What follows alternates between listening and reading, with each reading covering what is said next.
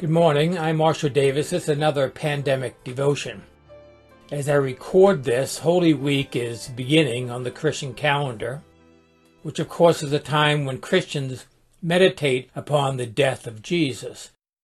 Many people have already been meditating upon death for a while now, very concerned about the possibility of their own death or the death of a family member or friend from this new COVID 19 virus and has reached greater intensity just in the last few days. Just about 24 hours ago, the Surgeon General warned, and I quote him, this is going to be the hardest and saddest week of most Americans' lives.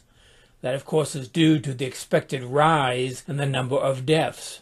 Now, this focus on death can be very unsettling for many people but it can also be viewed as a blessing. Let me explain. Death is a reality that puts everything in perspective. Yet death is not very well known in the 21st century American society.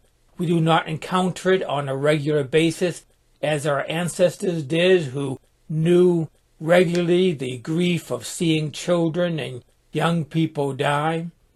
Furthermore, most of us don't live on farms and we don't hunt our food, so we don't even come in contact with animal death, except when beloved pets are put to sleep, which is not a helpful phrase, by the way.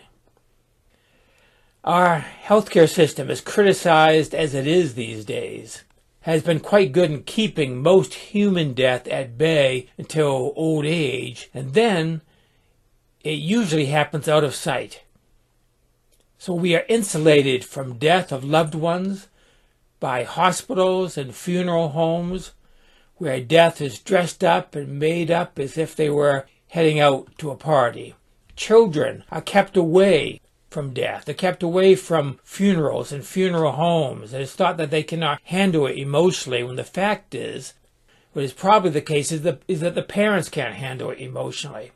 And it has only gotten worse in recent decades we are keeping away from funeral homes now. Increasingly, cremation is the option of choice, arranged over the phone, so now adults don't even see a corpse. Death is kept safely out of sight. More and more families, I have noticed, are now opting for no funeral or memorial service at all, and sometimes not even an obituary in the newspaper. In such cases, death is not publicly acknowledged or the person's life celebrated. But now, this coronavirus pandemic has us thinking about death. Once again, we can't avoid it. The contemplation of death, especially our own death, is part of many spiritual traditions. It is absolutely essential to mature spirituality. The central image of the Christian faith is a man on a cross dying a very painful and ugly death. Death is one of the four sights at the root of the Buddha's spiritual awakening. Both Buddhist and Christian monks were expected to spend the night in a graveyard, contemplating their own death. Although I have not camped out in a cemetery, I have done something similar. While I was still in my 20s and I was pastoring my first church in the later 1970s, the local funeral director took me to the back room of his funeral home where a corpse was being prepared for burial. Now, that was probably against the law even then, and I'm sure it is against the law now. I'm glad he did it, though. I found it very instructive. It was the first time I had seen a dead person who had not been prepared for viewing. This was naked death, literally and psychologically. This pandemic is an opportunity to focus on this important dimension of our human existence. We're going to die. We're all going to die sooner or later. Hopefully, not in, in, this pandemic. The odds are in our favor if we take precautions. But the truth is that none of us are getting out of here alive. The death rate is still 100% and is worth preparing ourselves for. You know, people spend more time and effort preparing for retirement than for their death, but only one of those is certain. My father, for example, never made it to retirement. dying at age 64. Heck, people put more thought into planning a vacation than they do planning for dying. This pandemic is the perfect time to remedy that. This is not a somber or a gruesome or morbid topic, except for those who are squeamish about death. Death is a natural phenomenon, but is too often treated as too scary to mention out loud. Like Voldemort, death is he who must not be named. But I am suggesting that we treat death not as a threat, but as a tutor, as a spiritual instructor. Death has a lot to teach us. The most important thing I have learned is that death is not what we think it is. That is because we are not what or who we think we are.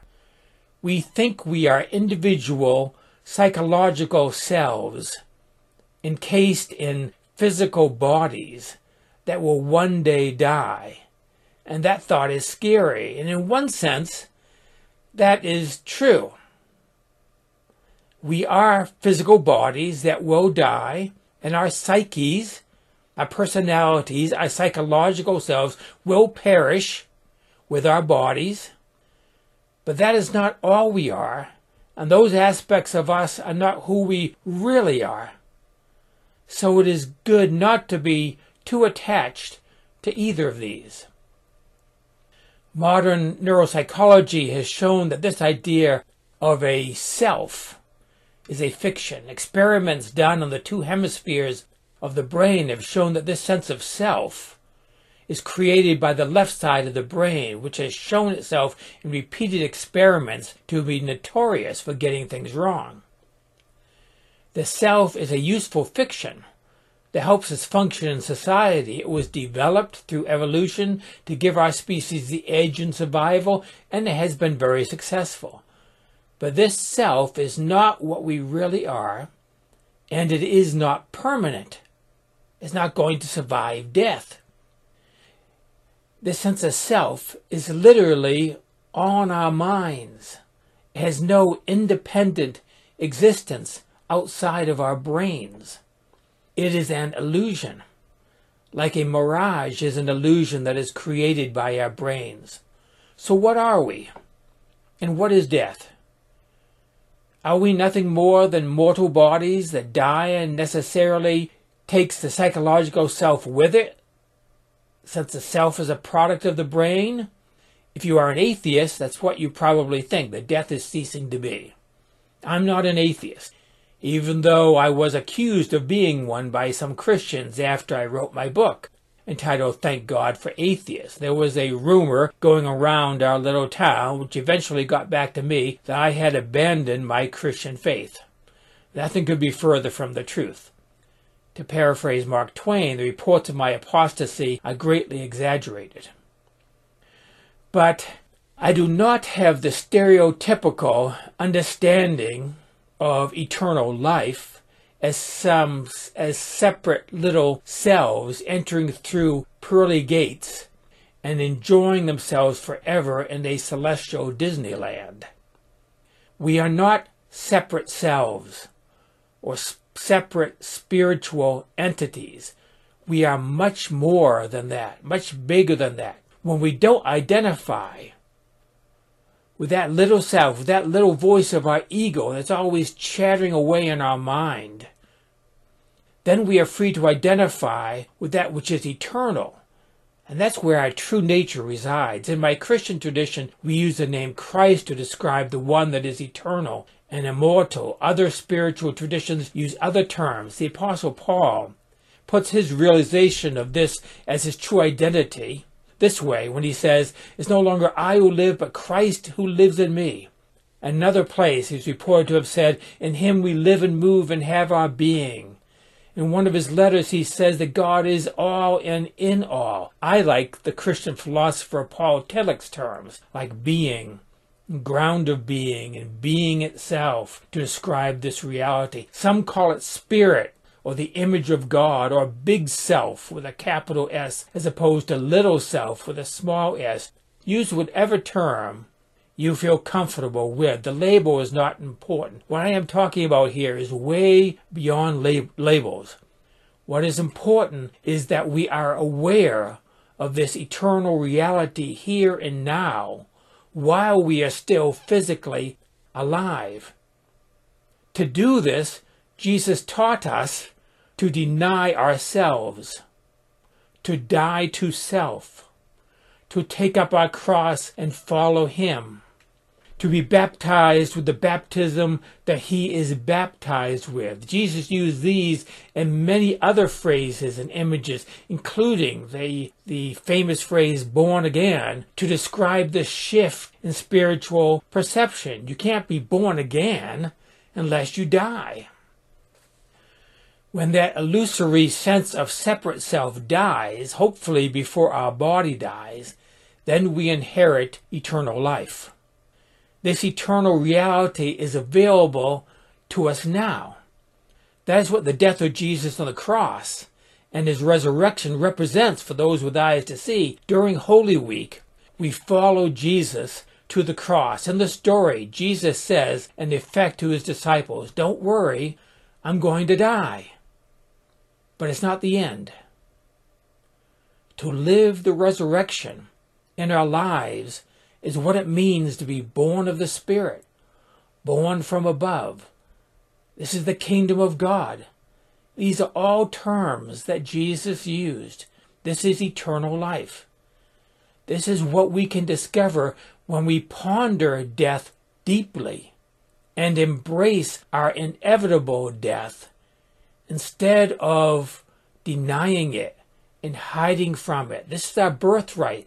This is life and life abundant. It is what it means to be sons and daughters of God. When we die, before we die, then we see there's nothing to worry about in death. Don't worry. You're going to die. But that's not the end. But this is the end of this devotion for today. Grace and peace to you.